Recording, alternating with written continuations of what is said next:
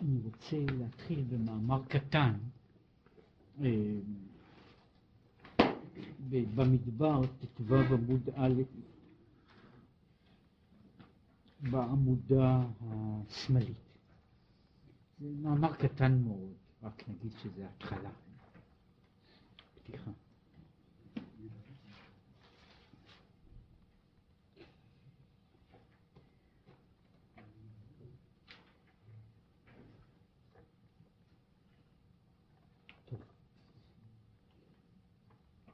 עכשיו, פה יש דבר שאיננו, שוב, שאיננו קשור לאותה פרשה, הוא נקשר שם מפני שהוא היה סמוך לפרש... לשבועות, וזה בעצם דרשה לשבועות.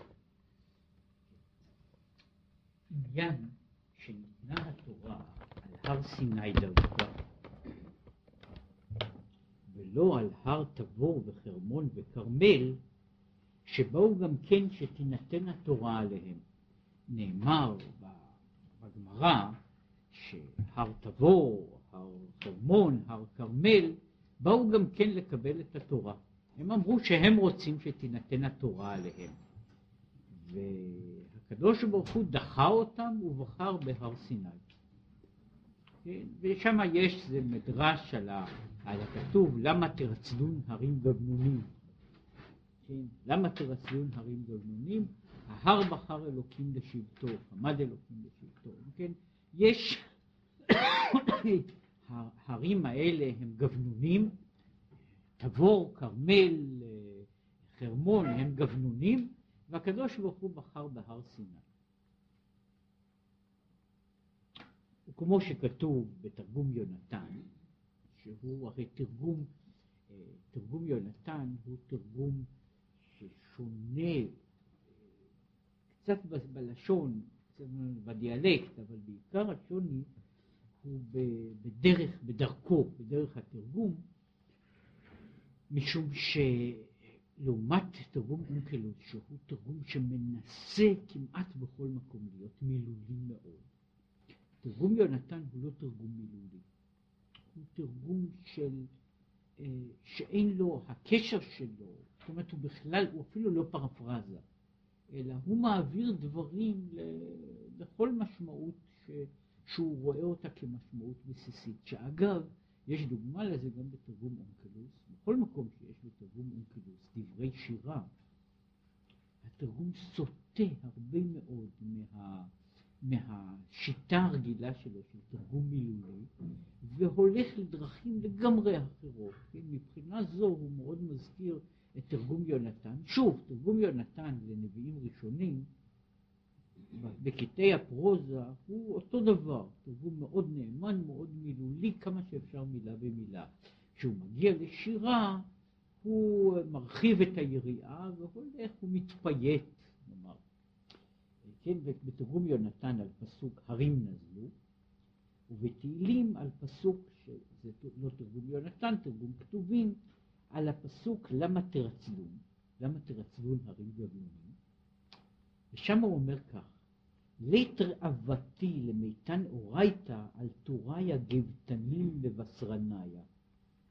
אין אני רוצה לתת, אין רצוני לתת את התורה על ההרים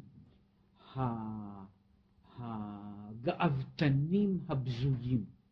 כן, כך הוא מתרגם את גבנונים. ופה הוא מעיר שהתרגום של הבוז לגאי הוא מבשרניה וגבתניה. זאת אומרת אותו דבר, בזויים, בזויים וגאוותנים. הר, סיני דמקיך, הלא היא תתייהב אורייתא. על הר סיני שהוא נמוך, עליו תינתן התורה. כלומר, הפסול שהקדוש ברוך הוא מוצא בהרים הללו הוא מפני שהם גבוהים מדי. כל ההרים הללו הם גבוהים מדי, והקדוש ברוך הוא בחר בהר סיני מפני שהוא קטן מכל ההרים. שזה אגב, כפי שבולט מכל המקורות, שזה בוודאי, זה אחד הדברים שמוכיחים שלפחות במסורת שלנו, לא ג'בל מוסא ולא, ולא הרים אחרים שזיהו אותם כהר סיני, ודאי אינם הר סיני, ששם יוצא שהר סיני שהר סיני הוא קטן, הוא נמוך, אפילו בהשוואה נאמר לתבור.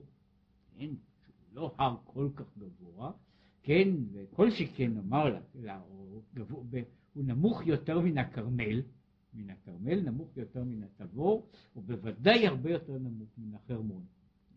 אלא הוא, הוא בעצם אה, גבעה, כן, שזה אגב חשוב, חשוב לעניין הזה, אמרתי שהר סיני, שיהיה הר גבוה כזה, זה בדיוק דמות של, זה, זה מחשבה של גויים, שהקדוש ברוך הוא צריך להיות דווקא על הר גדול, כן, אי שם, שם ליד העננים, ושם טוב לו, כן, ולעומת זאת, ברור מכל המקורות שהר סיני איננו הר גבוה, אלא גבעה. עכשיו הוא נכנס למה שקורה לשורש הדבר. והיינו, שעניין הגבהות של תבור וחרבון, זהו עניין הגדלות שמגביה את עצמו בגסות. זה, ההר הזה, אה, הוא, למה הוא כל כך גדול? מפני שהוא מתנשא, הוא מתרומם, הוא מרים את עצמו. אומרים את זה כנראה בשמו של מי שהיה רב וחבר למחבר, שהוא פעם הציץ החוצה דרך החלון ורואה הר. הוא אומר, אני מתפלא מאיפה יש לגוש אדמה כל כך הרבה גאווה שהוא יתנפח עד כדי כך. כן, כן יש פה אותו, אותו עניין שאומר שזה העניין, ההר הזה שהוא גבוה, כן, הוא, הוא גדל, הוא גדל. זה עניין הגדלות שמגביה את עצמו בגסות.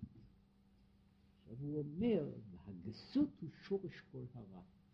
השורש כל הרע בא מגסות הרוח. עכשיו, גסות הרוח, שוב, אנחנו, שימוש הלשון שלנו של גסות הרוח הוא לגמרי אחר. כן? הוא לא נכון, אבל הוא, הוא לגמרי אחר. המשמעות של גס זה תמיד, זה גדול. יש, יש גס פירושו גדול? לעומת זאת יש ההפך מגס במקומות שמופיעים הדברים האלה בתור הפך הוא דק. יש דק, מה שהיינו קוראים לזה עבה, מגושם אולי. כן? עכשיו גסות הרוח היא היא בעצם, ה...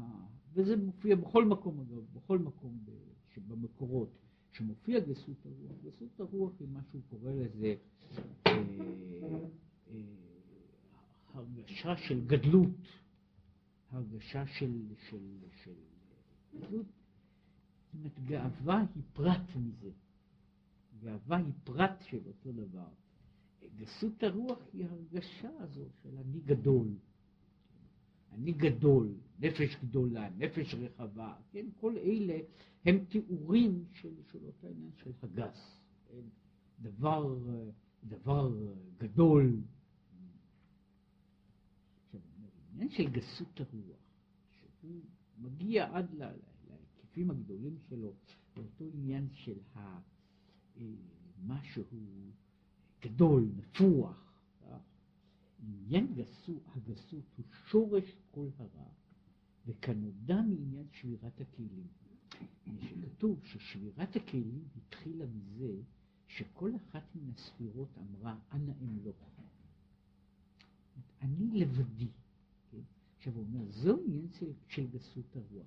ואף על פי שהספירות הללו שלפני השבירה הן כולן ספירות קדושות, אבל העניין הזה של הגסות הוא השורש שכאשר הוא משתבר, הוא יוצר אחר כך את כל הרע. כן, הגסות הוא לפי זה גם במובן הקוסמי, גסות הרוח היא שורש הרע. עכשיו מדבר על זה גם שגסות הרוח גם בעולם הזה היא שורש הרע.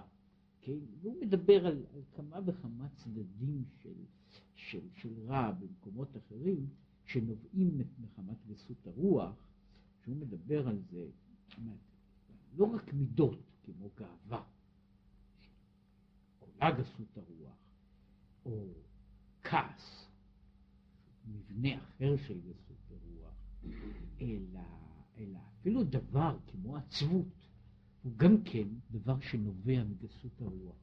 כמו שהוא מסביר שעצבות כי בדרך כלל העניין הזה שבן אדם מרגיש שמגיע לו הרבה יותר, ולכן הוא עצוב. מי שמרגיש שהוא זוכה בחסד ורחמים באיזשהו אופן, זכה לקבל משהו, הוא איננו עצוב. כן? האיש הרעב שמקבל פרוסה קטנה של לחם, איננו עצוב על זה שהוא קיבל פחות. העצבות יכולה לבוא ואין לה אז כל קשר, ואז אפשר לראות שככל שיש לאדם יותר הרגשה של מגיע לו, כן, יש לו יותר מקומות לעצבות, לעצבות, לדיכאון. כן? דיכאון הוא, הוא סוג מסוים של התוצאה, הוא סוג מסוים, או תוצאה מסוימת של גסות הרוח. כלומר, של, של הניסיון או הרצון לגדולות, וכשאני אינני רוצה בגדולות, אני מגיע לידי דיכאון. הדיכאון הוא המשבר של גסות הרוח. זה סוג של שבירה שבאה בעקבות, בעקבות הגסות. וכך הלאה והלאה. זה אגב, צורה, זה דבר, דבר שיש לו כנראה גם, גם לדברים האלה, יש פה ושם גם עימותים ניסיוניים.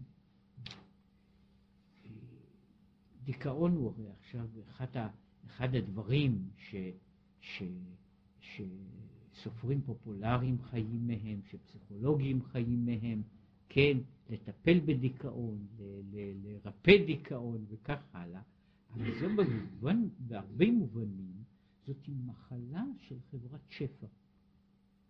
וככל שהחברה היא יותר ענייה, אנשיה סובלים פחות מדיכאון.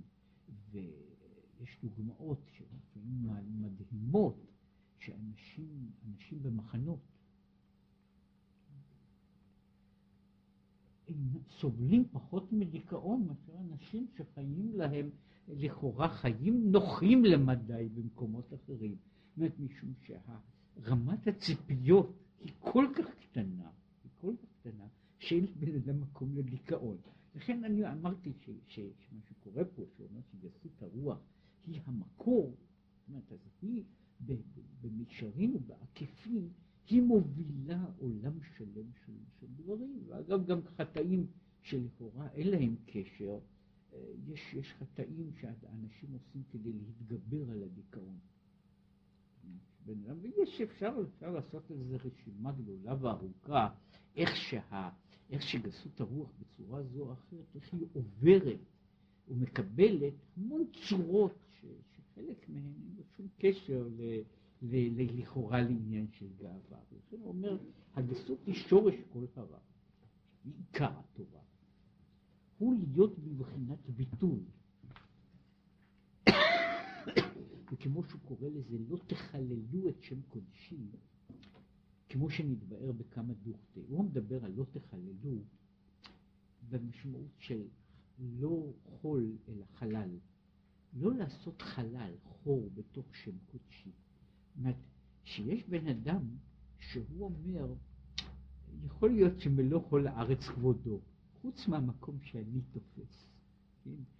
ואז הוא יוצא שהוא עושה חור בתוך, ה, בתוך, ה, בתוך הקדוש ברוך הוא. הוא מחלל את שם קודשו, הוא עושה חלל בתוך זה, ובחלל הזה הוא יושב. עכשיו, אה, ככל שלאדם יש אגב יותר גסות הרוח, החלל שהוא יוצר הוא יותר גדול. תיארו את זה, זה תיאור אמיתי מאוד.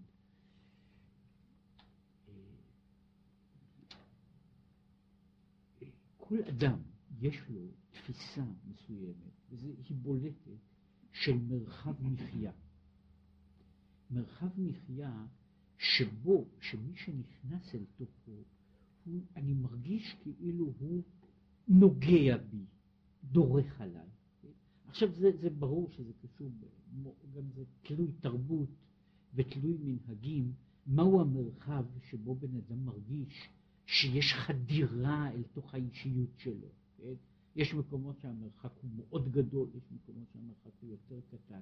עכשיו, אבל זה באמת, אה, אפשר לתאר את זה בהרבה מאוד צורות, הרבה אנשים רואים את זה, יש אנשים, באמת, הוא יושב בחדר, כן? ומישהו נכנס לחדר, באמת, אז כאילו הוא מרגיש כאילו מישהו דורך עליו, כן? לא על ראשו, הוא דורך על רגלו, כן? עכשיו, ככל שיש לבן אדם יותר גסות הרוח, המרחב, מרחב המחיה שלו נעשה, נעשה יותר גדול. כן, יש בן אדם שזה, שזה חדר, יש בן אדם שזה מוסד שלם, עיר שלמה, אה, עולם שלם, שכל מי שנמצא דורך עליי, כן, באיזושהי צורה. וזה מה שהוא אומר, זה בן אדם עושה חלל בתוך הקדושה, ששם הוא שם את עצמו. וזה מה שהוא אומר, לא תחללו את שם קודשי. כן, ועיין בכמה מקומות. וזהו שאמרו, שעל הכתוב, וממדבר מתנה, אם משים אדם עצמו כמדבר, שהכוונה שהכל דשים בו, ופרש רש"י באותו מקום, שהוא, שאין לו גסות, תורה ניתנה לו במתנה. זה במדבר מתנה. כשאדם עושה את עצמו כמדבר, התורה ניתנה לו במתנה. וכמאמר, ונפשי כעפר לכל תהיה.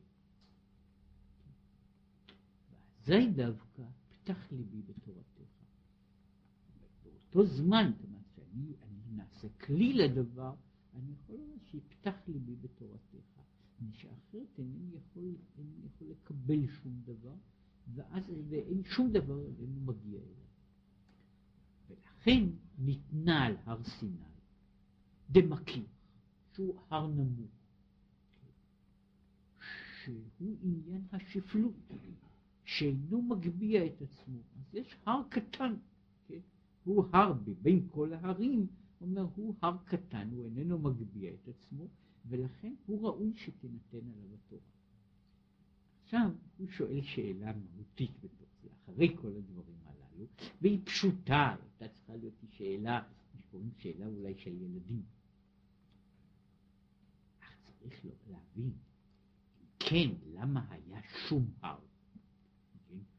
אם הקדוש ברוך הוא רוצה בביטוי ורוצה בענווה, וההרים הגבוהים מאוסים בעיניו מפני שהם גבתנים, מפני שהוא קורא לזה, הם גבנונים, כן?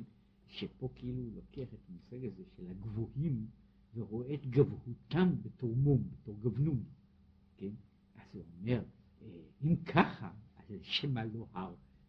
הר סיני הוא באמת הר קטן, לא יודעים כמה קטן, אבל הר קטן, הר נמוך מאוד. אבל בכל זאת, למה, כן, למה לא הר? יעשה את זה במישור, או אפילו בגיא. שהרי גם הר סיני הוא הר על כל פנים, שהוא עניין הגבהה, רק שאינו גבוה כל כך, כן? זאת אומרת, הוא הר קטן. כן? אומר, אבל העניין, כי באמת, אם היות שצריך כל האדם להיות שפל במאוד, מכל מקום צריך התחזקות וקצת הגבהה. יש גם צד אחר, שהאדם, יחד עם זה, שאדם צריך להיות שפל, כן, וכעפר, אבל הוא צריך גם התחזקות, והוא צריך קצת הגבהה. כמו שכתוב, ויגבה ליבו בדרכי השם. מדוע? אם לא יהיה בבחינת הגבהה כלל, לא יערב ליבו לגשת אל העבודה, באומרו מי אנוכי ומה עבודתי. צריך, לי, צריך לו הגבהת הלב בתשוקה ועצמאון שבו. ולכן אומר, יש, יש, יש נקודה ששפלות רוח גמורה היא ממילא גם פסיביות גמורה. כל דבר שאדם מתכוון לעשות, הוא מתכוון ללכת אל הקדוש ברוך הוא. יש בזה סוג מסוים של עזות מצח. ולו גם שהוא אומר אני האני, אני הקטן, אני הדל והנבזה, כן, אבל בזה שהוא בכלל פונה בדרכי העבודה, הוא פונה לקדוש ברוך הוא, גם בעניין הזה יש איזה סוג של, של צריך לזה איזשהו אומץ ואיזשהו, וכמות מידה מסוימת של ביטחון עצמי. כי אם הדבר הזה נעדר לגמרי, הוא לא יערב, מי זה ערב ליבו לגשת אליי נאום השם? כן? ואז יצא שכל האנשים ההגונים יסתלקו הצידה, שאומרים מי ערב ליבו לגשת אליי. מפני שיש בכל העניין הזה, אפשר לראות את זה, יש תמיד, אה, אה, אה, יש, יש תמיד עומד מישהו שהוא כל כך ביישן, כל כך קטן בעיני עצמו. אגב, ביישנות היא לא תמיד באה מחמת ענווה. יכולה להיות גם ביישנות מחמת גאווה. זאת אומרת, היא, היא גאווה בלי ביטחון גמור. גאווה בלי ביטחון גמור היא יוצרת ביישנות. מפני, ש... מפני שמי שיש לו, מי שאין לו בכלל רגש של גאווה, הוא אה, כעפר ולא אכפת לו. אין העניין הזה שהוא נאמר מפחד לבוא למקום מסוים, שמא יזרקו אותו החוצה, שמא יפגעו בו, שמא יעליבו אותו. כך שזה לא פשוט, שאפילו מידה כמו בישנות, היא לא בהכרח מנותקת מהעניין הזה של, של גאווה, לא בצורה הגסה שלה, כן? יש לזה צורות, צורות רבות, כמו שאמרנו בגסות הרוח, היא לא דבר פשוט. בכל אופן הוא אומר, האומץ לגשת, כן? האומץ לגשת, ללכת בדרכי העבודה, לעשות את כל הדברים הללו, זה עניין שדורש אומץ וכמות מסוימת של ביטחון. וזה אומר, צריך בשביל זה איזושהי הגבהה. מי שאין לו את ההגבהה כזו, איננו מעז לעשות שום דבר, והוא איננו יוצר דבר, ואיננו מתקדם כלל, רק מחמת שפלות הרוח שהוא נמצא בתוכה, שאיננה מאפשרת לו לעשות איזשהו דבר. כך שכדי לעשות דברים, צריך בן אדם איזושהי נקודה של, של, של, של גאווה, של התנשאות, מה שחז"ל אומרים במקום אחר, עם כל, עם כל הדיונים שדנים בזה, שתלמיד חכם צריך שתהיה בו שמינית שבשמינית של גאווה. זה לא חשוב כמה זה שמינית שבשמינית, זה, זה בוודאי כמות קטנה מאוד, כן? כמות קטנה מאוד, או כמו שמישהו אמר, זה פחות מאחד בשישים, זה בטל, כן? אף על פי כן, אף על פי כן, גם בשביל כדי להיות תלמיד חכם, שפירושו של דבר להיות אדם יוצר בתוך התורה, אני צריך איזושהי מידה של עוז, משום שאם אין לי את המידה המינימלית של העוז, אני לא יכול ליצור שום דבר. אני נמצא שוב שקוע בתוך מה שהיה. כך שלכן הוא אומר ש, שמצד, כמו שמצד אחד התורה ניתנת למי שמשים עצמו כמדבר, הוא איננו יכול להיות בקעה גמורה, כן, אלא הוא צריך איזושהי הגבהה. אלא, אומר שהביטול צריך להיות יותר הרבה. אומר, הנקודה היא כאן שצריך להיות, צריך להיות גבעה, אבל הוא צריך להיזהר שהיא לא תגדל יותר מדי ולא תהפוך להיות להר גבוה. עיין שם בעניין שהוא מדבר על המוח והלב, וזהו עניין. ויספו ענבים בשם שמחה. כי הנה השמחה היא התחזקות והגבהת הנפש. פה, פה מדבר שוב, הוא, הוא לא נכנס פה לכל הדברים שיש בהם, שיש בהם אריכות, אבל יש, אחת הנקודות היא שבזמן של שמחה זמן של שמחה. כל עניין של, של התגלות של שמחה הוא עניין של, של, של מה שקוראים לזה של הגבהת הנפש, שבן אדם, ב, ב, כמו שרואים בזמן שמחה, הוא יוצא מהגדרים שלו ועושה דברים, או מדבר דברים, שהוא לא היה מדבר בזמן אחר. בן אדם בזמן של שמחה הוא אה, מקבל, מקבל על ידי זה סוג מסוים של עוז, סוג של התחזקות.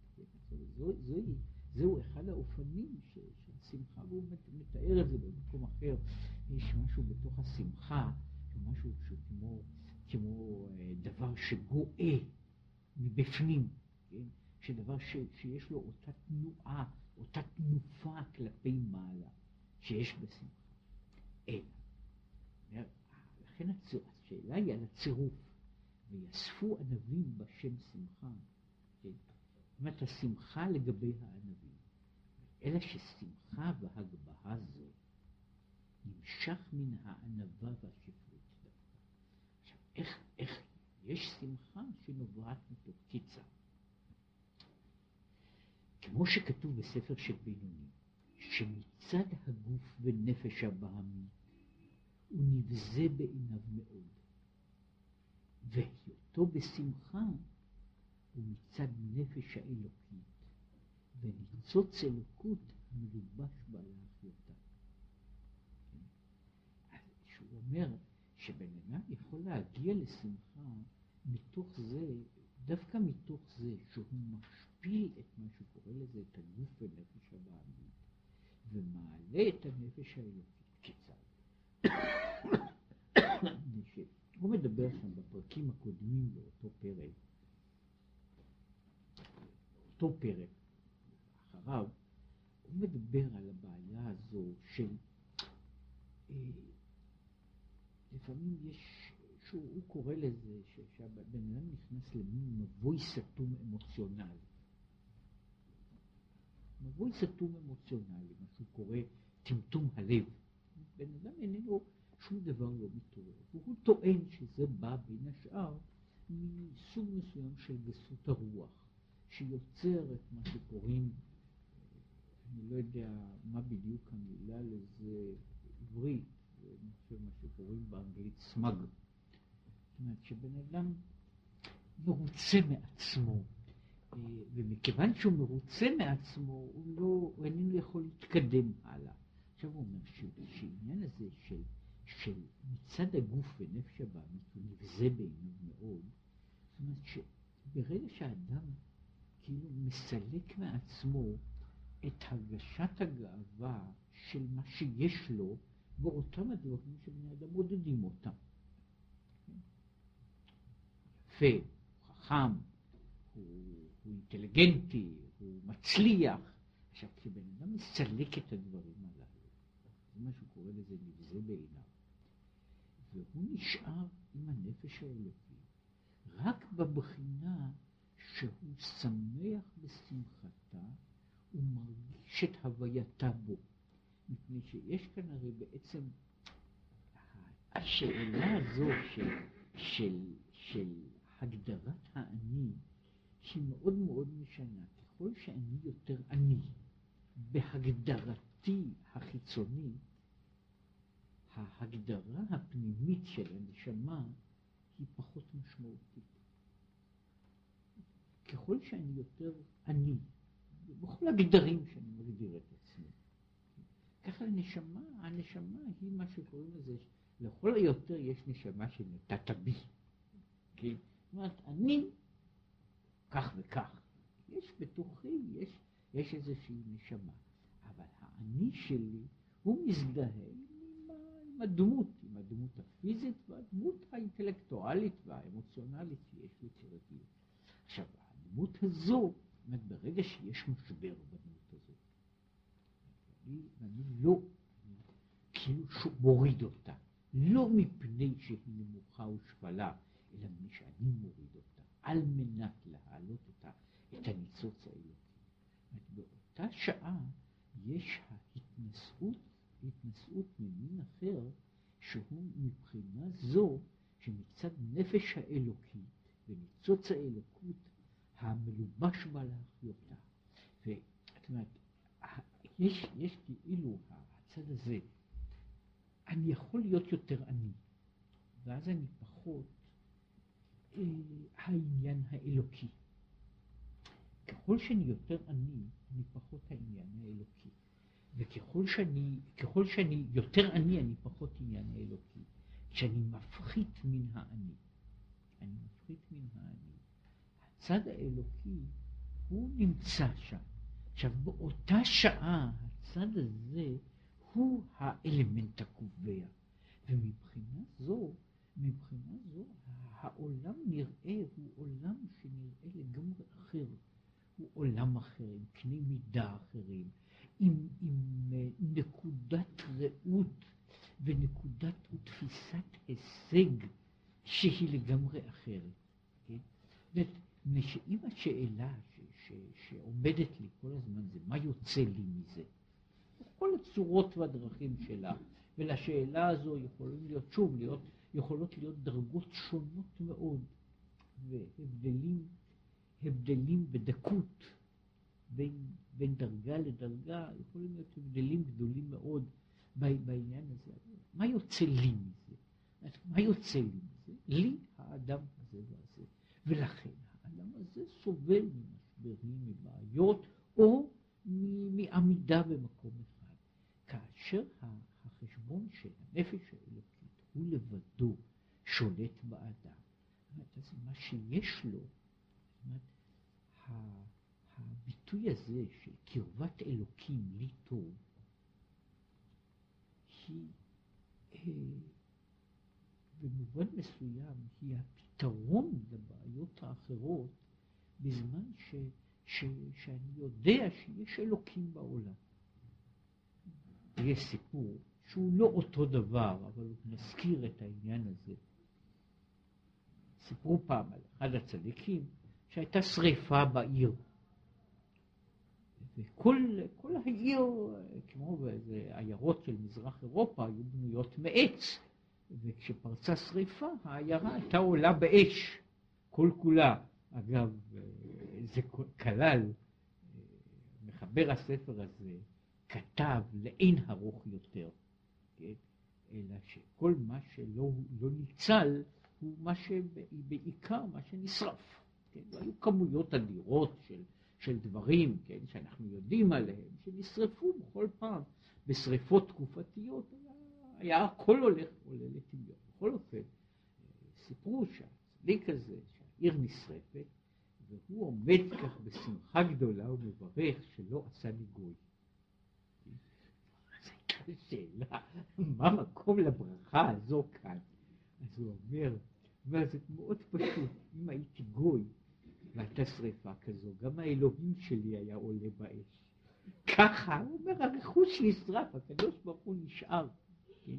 עכשיו, זה, אמרתי, אף על פי שהסיפור הוא לא אותו סיפור, אבל הוא מבחינה מסוימת, הוא נכון פה בתוך, ה, בתוך העניין הזה. כש, כש, כשבן אדם אומר, הקדוש ברוך הוא נמצא, אז מה חסר? זה הנקודה של קרבת אלוקים לי טוב, זה במובן מסוים. כשהוא קיים אז הכל בסדר. זאת אומרת, הוא קיים, זה בסדר. עכשיו, זה שיש לפלוני, לגוף פלוני, יש לו איזה שהן בעיות, אז זה בעיות שלו. להם בעיות שלו, כן? הן בעיות של, של איזשהו דבר, אבל הקדוש ברוך הוא קיים. עכשיו, זה נותן לבן אדם, שוב, ככל, ככל שהאדם מוציא את עצמו מלהיות מרכז הדברים, אז הקדוש ברוך הוא יותר קיים בשבילו. ומבחינה זו, שמחתו בשם היא נעשית יותר ויותר גדולה. ולכן הוא אומר שה... שזהו, ש... שהענבים מוסיפים שמחה. כן? שדווקא משום שהם כאילו לא דורשים דבר לעצמם, לכן יש להם מלאים שמחה. כן, שוב, אני רוצה לרדת שוב מלמעלה מעלה ללמטה. שוב, יש סיפור, בדיחה יהודית, גם כן, לא, אפילו לא כל כך, לא כל כך מהוגנת, שהיה איזה גביר גדול פתח את, ה, את, ה, את ביתו לאורחים להראות את, את רוב גודלו ואת מה שיש לו בבית. ונכנס שם איזה יהודי עני מבחוץ, ועומד, ועומד, ו... אה, ומסתכל, מסתכל על הכלים, ונהנה. אז שואל אותו הגביר, בסוף מרגיש ככה קנות, מפני שבסופו המטרה להראות את כל זה זה כדי שאחרים יקנאו, לא כדי שאחרים ישמחו. כן, הוא מרגיש. מדוע אתה שמח? אני שמח, יש פה דבר יפה. אז הוא אומר, אבל זה שלי. הוא אומר, ומה זה שלך? אני יכול למכור אותו. כשתמכור תמכור אותו, אז אני ודאי אהיה יותר שמח מאשר אתה. כן, זאת אומרת, פה, פה, פה אני נמצא באותו דבר, שהוא, ניקח את ה... שוב, דוגמה באותו עניין, במישור, במישור כזה. אני הולך לשדה ורואה פרח. אני יכול ליהנות מזה כמה שאני רוצה, אבל יש תאווה גדולה לקטוף אותו. ואני כותב אותו כדי שהוא יהיה רק שלי, שהוא יהיה אצלי, ולא אכפת לי גם שאני הורג אותו על ידי כך, שהוא יהיה שלי.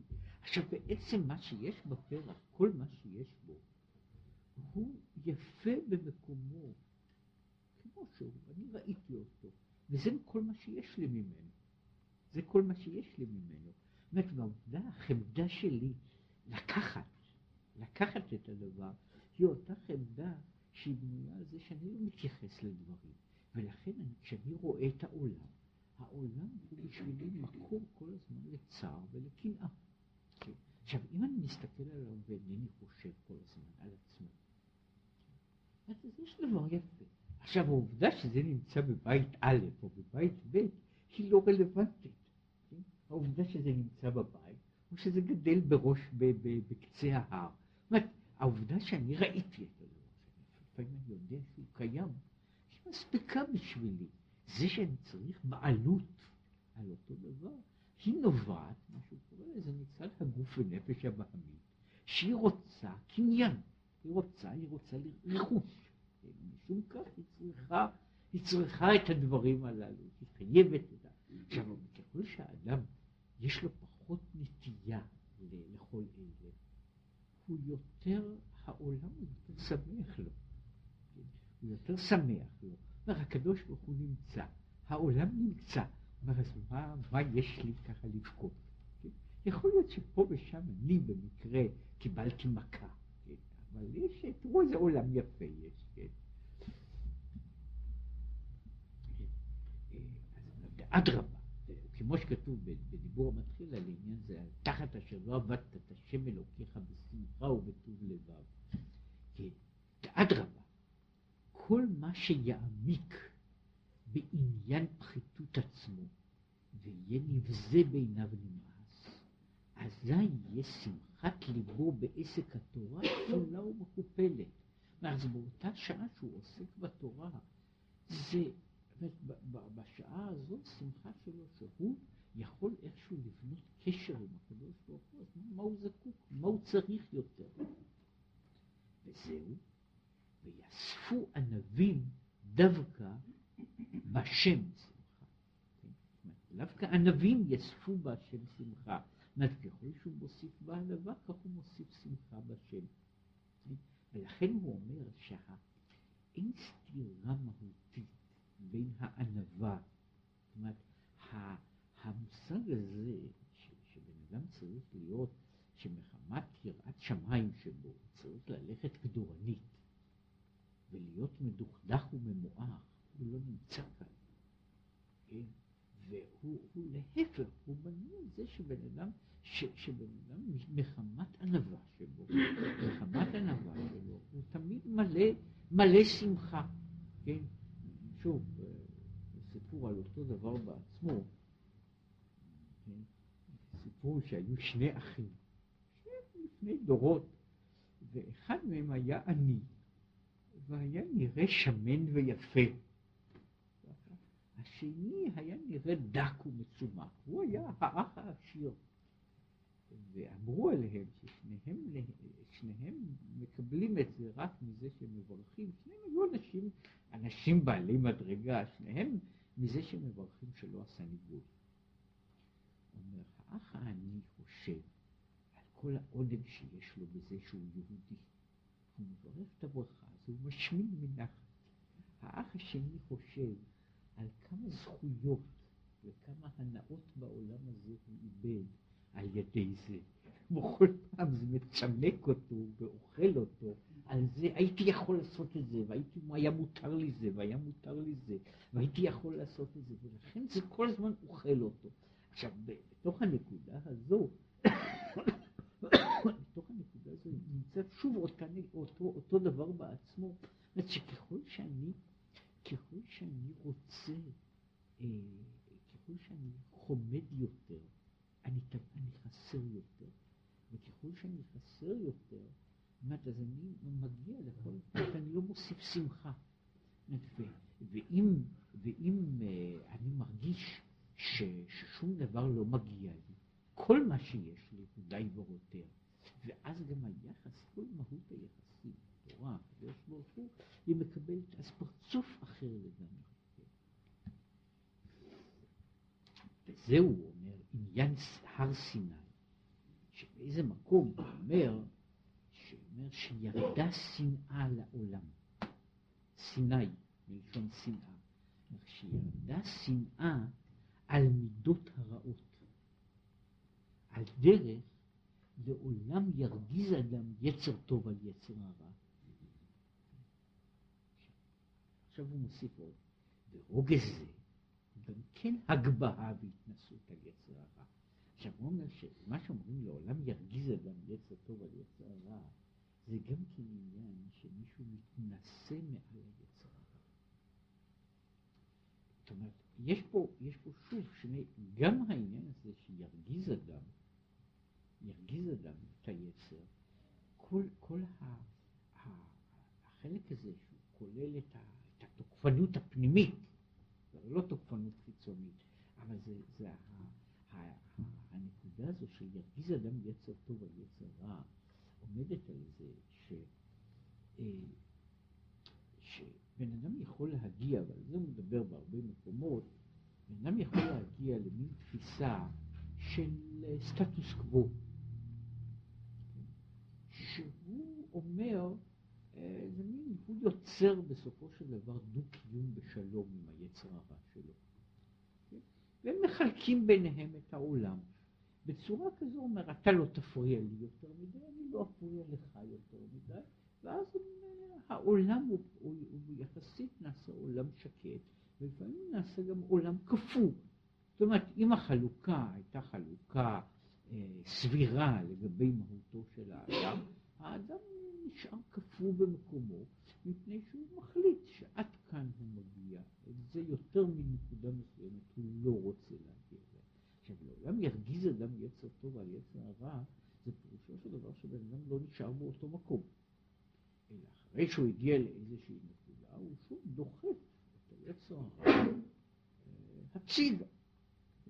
הוא דוחף אותו הצידה, והוא מנסה שוב. עכשיו, העניין הזה הוא שוב קשור לנקודה של התנשאות, של ההתרוממות שהיא קשורה, זאת אומרת, אני לא מסתפק בצד הזה במה שיש לי, משום שכמו שהוא אומר כאן, יש גם גבול, למרות ששפלות הרוח היא דבר גדול מאוד, וכמו שהרמב"ם אה, בפירוש המשניות שלו נכנס לעניין הזה של מאוד מאוד הווה שפל רוח באופן קיצוני שבקיצוני, כן? מאוד לא רגיל אצלו, שהוא אומר שמה שבכל המידות האנושיות מידת הממוצע היא מידה מובחרת. חוץ מאשר העניין של גאווה, שבה בן אדם צריך להיות קיצוני בעניין הזה, לכן הוא אומר מאוד מאוד הווה שפל רוח, בהכפלה ובהדגשה.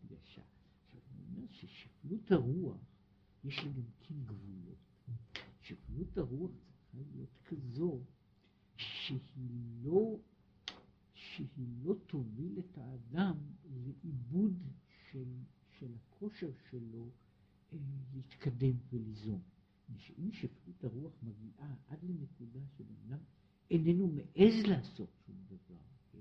הוא איננו מעז גם לא לעשות, לעשות דברים טובים.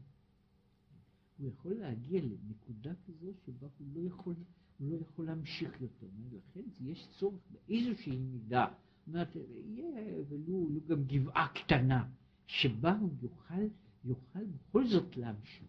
זאת אומרת, ממילא גם, גם זה שהאדם מרגיז יצר טוב על יצר הרע, הוא גם כן בזה שהוא לא נעצר במקום.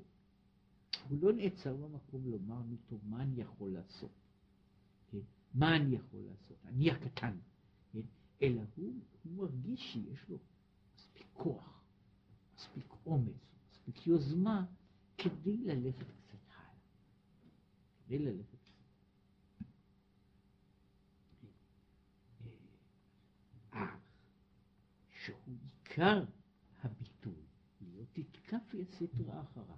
עכשיו, אומר העניין הזה של ירגיז אדם יצר טוב על יצר רע, הוא גם כן, בסופו של דבר, הוא דרישה לעוד כמות של ביטוי. מה שהוא קורא זה לכפות את הסתרה אחריו, זאת אומרת לבטל אותה, להנמיך אותה, שעשה שעשה הכל של ירגיז אדם יצר טוב, איננו, איננו מביא אותו לידי הגבהה והתנשאות, אלא להפך, הוא משפיל עוד איזושהי נקודה בתוכו, כן? וזה מה שהוא מעיין שם בעניין הזה, מעניין של הר, בעניין בדיבור המתחיל סימני כחותם, כן? ושם בעניין הזה של במאמר, יש מאמר יפה, נגיע אי פעם, בשיר השירים, שיש שם בכלל מאמרים מאוד אה, חמים, אה, יותר מאשר רוב המאמרים כאן, הוא מדבר, וזה יותר מאשר במקום אחד, על מושג החותם, שבחותם כל דבר שהוא שוקע בתוך החותם, נעשה בולט בתוך הנחתם. ולהפך, כל דבר שהוא בולט בחותמת, הוא נעשה שקע בתוך הדבר החתום.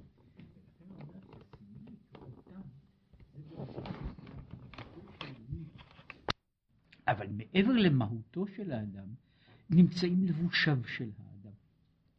ולבושיו של האדם הם משהו, מה שהאדם עושה ב, ב, בתוך המציאות שלו. הם מלבישים את האדם גם בבחינת הפנימיות שלו. כלומר, היחס אותם בדיוק הדבר הזה, שהוא בנוי, בנוי על, על, על היסוד ש, שה, ש, שמה שנמוך הוא זה שגבוה, ומה שגבוה הוא זה שהוא, שהוא נמוך. כן? וזה, זו בעצם נקודת הבסיס, לכן הוא מדבר, מדבר פה על, ה,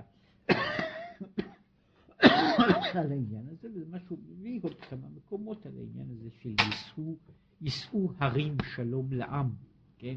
דווקא על, על העניין הזה של ההרים, כן?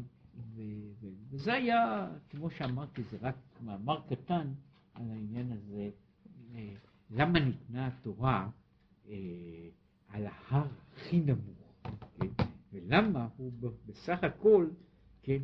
למה אחרי זה הוא צריך שבכל זאת יהיה שם איזשהו הר, כן? ולא יהיה במקום.